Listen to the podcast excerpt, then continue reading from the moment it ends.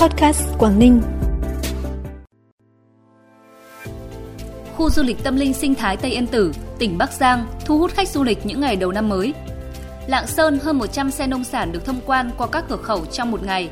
Nông dân Quảng Ninh hối hả xuống đồng ngày xuân là những thông tin đáng chú ý trong bản tin vùng Đông Bắc sáng nay, mùng 6 tháng 2.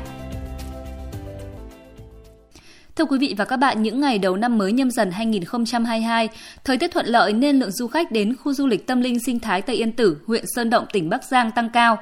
Để đảm bảo an toàn, công ty cổ phần dịch vụ Tây Yên Tử siết chặt công tác phòng chống dịch ngay từ cổng, huy động tối đa lực lượng, phương tiện hỗ trợ, hướng dẫn người dân tham quan, khám phá các địa điểm. Theo bà Nguyễn Thị Kim Ngân, giám đốc công ty cổ phần dịch vụ Tây Yên Tử, từ ngày mùng 2 Tết, thời điểm mở cửa đón khách, đến chiều mùng 4 Tết, khu du lịch đón khoảng hơn 11.000 du khách đến tham quan, chủ yếu đến từ các huyện thành phố trong tỉnh Bắc Giang. Tại tỉnh Hà Giang, mặc dù nền nhiệt phổ biến trong những ngày Tết Nguyên đán nhâm dần ở mức thấp, trung bình từ 10 đến 12 độ C, về đêm nhiệt độ giảm sâu và buốt, nhưng nhiều du khách vẫn lựa chọn là nơi tham quan đầu xuân với những điểm du lịch nổi tiếng như cột cờ Lũng Cú, dinh thự Nhà Vương, phố cổ Đồng Văn, huyện Đồng Văn hay làng văn hóa du lịch cộng đồng dân tộc Mông ở thôn Pả Vi Hạ, xã Pả Vi, huyện Mèo Vạc.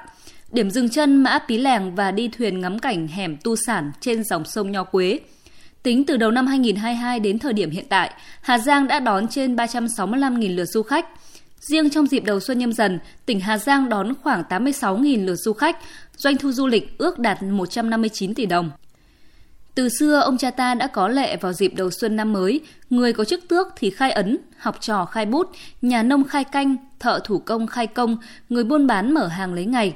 Tại làng nghề rèn truyền thống ở xóm Phịa Trang, xã Phúc Sen, huyện Quảng Hòa, tỉnh Cao Bằng, có tục lệ chọn ngày đỏ lửa, hay gọi là khai mở lò lấy ngày năm mới để cầu cho một năm gặp nhiều may mắn, gia đình mạnh khỏe, sản phẩm làm ra dễ tiêu thụ, kinh tế gia đình phát triển. Để lấy được ngày đẹp khai mở lò rèn trong năm mới, ngay từ những ngày trước Tết, những người làm nghề rèn ở Phịa Trang đã chọn ngày tốt để đỏ lò lấy may, khai trương việc buôn bán. Trước kia người dân đều tìm đến thầy cúng, thầy tào xem hộ ngày lành tháng tốt. Việc chọn ngày giờ khai trương lò rèn phải được căn cứ vào từng dòng họ, mỗi dòng họ hợp với ngày giờ tương ứng để đốt lò khai trương. Khi đã chọn được ngày giờ thích hợp, gia đình sẽ mời thầy về làm lễ. Các lễ vật để tổ chức nghi lễ khai mở lò rèn gồm thủ lợn, gà trống thiến, mâm xôi, rượu, hoa quả, hương. Đặc biệt trên mâm lễ phải đặt bộ đồ nghề làm rèn như búa, kìm, bảo sắt, rũa sắt. Thầy Tào sau khi làm lễ cúng tổ tiên sẽ làm lễ cúng tổ nghề rèn và khai mở lò rèn. Những năm gần đây, tục khai mở lò rèn được người dân lược bớt những thủ tục như đón thầy Tào về làm lễ, lễ vật kỳ công mà chủ động xem ngày và tự làm lễ. Tục lấy ngày khai trương nghề rèn có nhiều điểm giống với phong tục xem ngày mở hàng đầu năm của những người làm nghề buôn bán ở miền xuôi. Lễ khai mở lò rèn của người Nùng An ở làng rèn truyền thống Phịa Trang, huyện Quảng Hòa, tỉnh Cao Bằng có quy mô nhỏ nhưng là một trong những tục lệ đặc trưng của nghề thủ công truyền thống, gửi gắm hy vọng sự bắt đầu cho những điều tốt lành mang đậm nét văn hóa truyền thống. Bản tin tiếp tục với những thông tin đáng chú ý khác. Theo thông tin từ Ban Quản lý Khu Kinh tế Cửa khẩu Đồng Đăng Lạng Sơn, từ ngày 3 tháng 2 đến ngày 4 tháng 2, tức là mùng 4 Tết, đã có trên 100 xe nông sản được thông quan xuất khẩu qua cửa khẩu quốc tế Hữu Nghị và cửa khẩu Tân Thanh tỉnh Lạng Sơn. Đáng chú ý, những chuyến hàng đầu tiên sang Trung Quốc chủ yếu là các loại nông sản như xoài, mít và thanh long.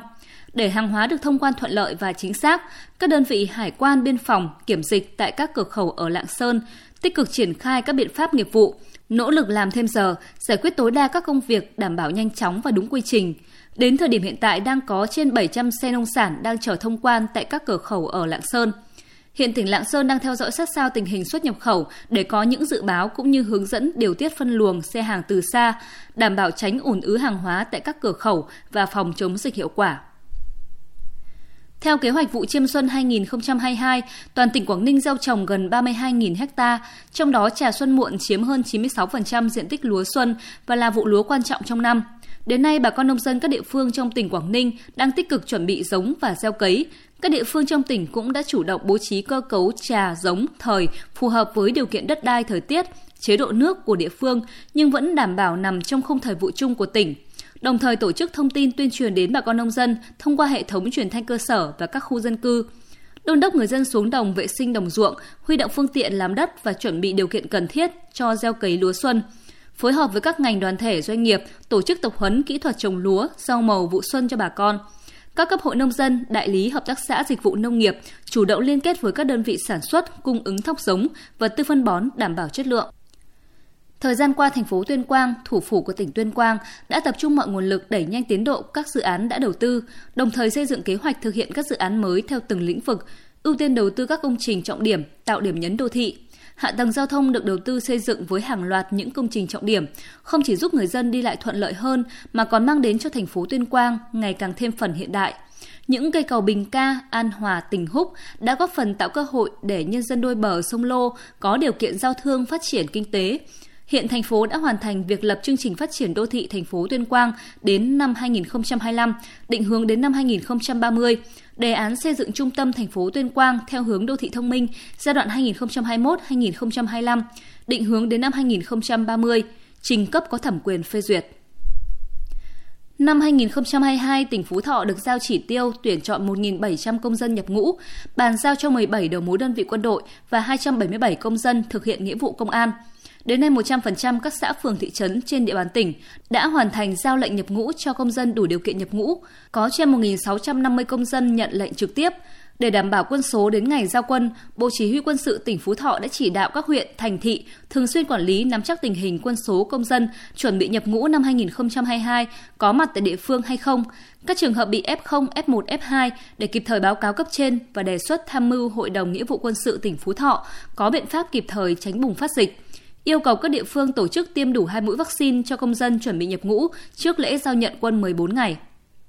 Cuối cùng thông tin thời tiết sẽ khép lại bản tin sáng nay. Trung tâm Dự báo Khí tượng Thủy văn Quốc gia cho biết, trong ngày hôm nay, ngày 6 tháng 2, tức là ngày mùng 6 Tết, khu vực phía Đông Bắc Bộ nhiệt độ thấp nhất từ 11 đến 14 độ, vùng núi từ 9 đến 12 độ, vùng núi cao có nơi dưới 6 độ, nhiệt độ cao nhất 13 đến 16 độ, vùng núi 11 đến 14 độ, vùng núi cao có nơi dưới 8 độ. Trời nhiều mây, có mưa rào và rải rác có rông, cục bộ có mưa vừa mưa to, gió nhẹ. Trời rét đậm rét hại, vùng núi cao có khả năng xảy ra băng giá mưa tuyết. Trong mưa rông có khả năng xảy ra lốc xét, mưa đá và gió giật mạnh. Cảm ơn quý vị và các bạn đã dành thời gian quan tâm theo dõi. Xin kính chào tạm biệt và hẹn gặp lại.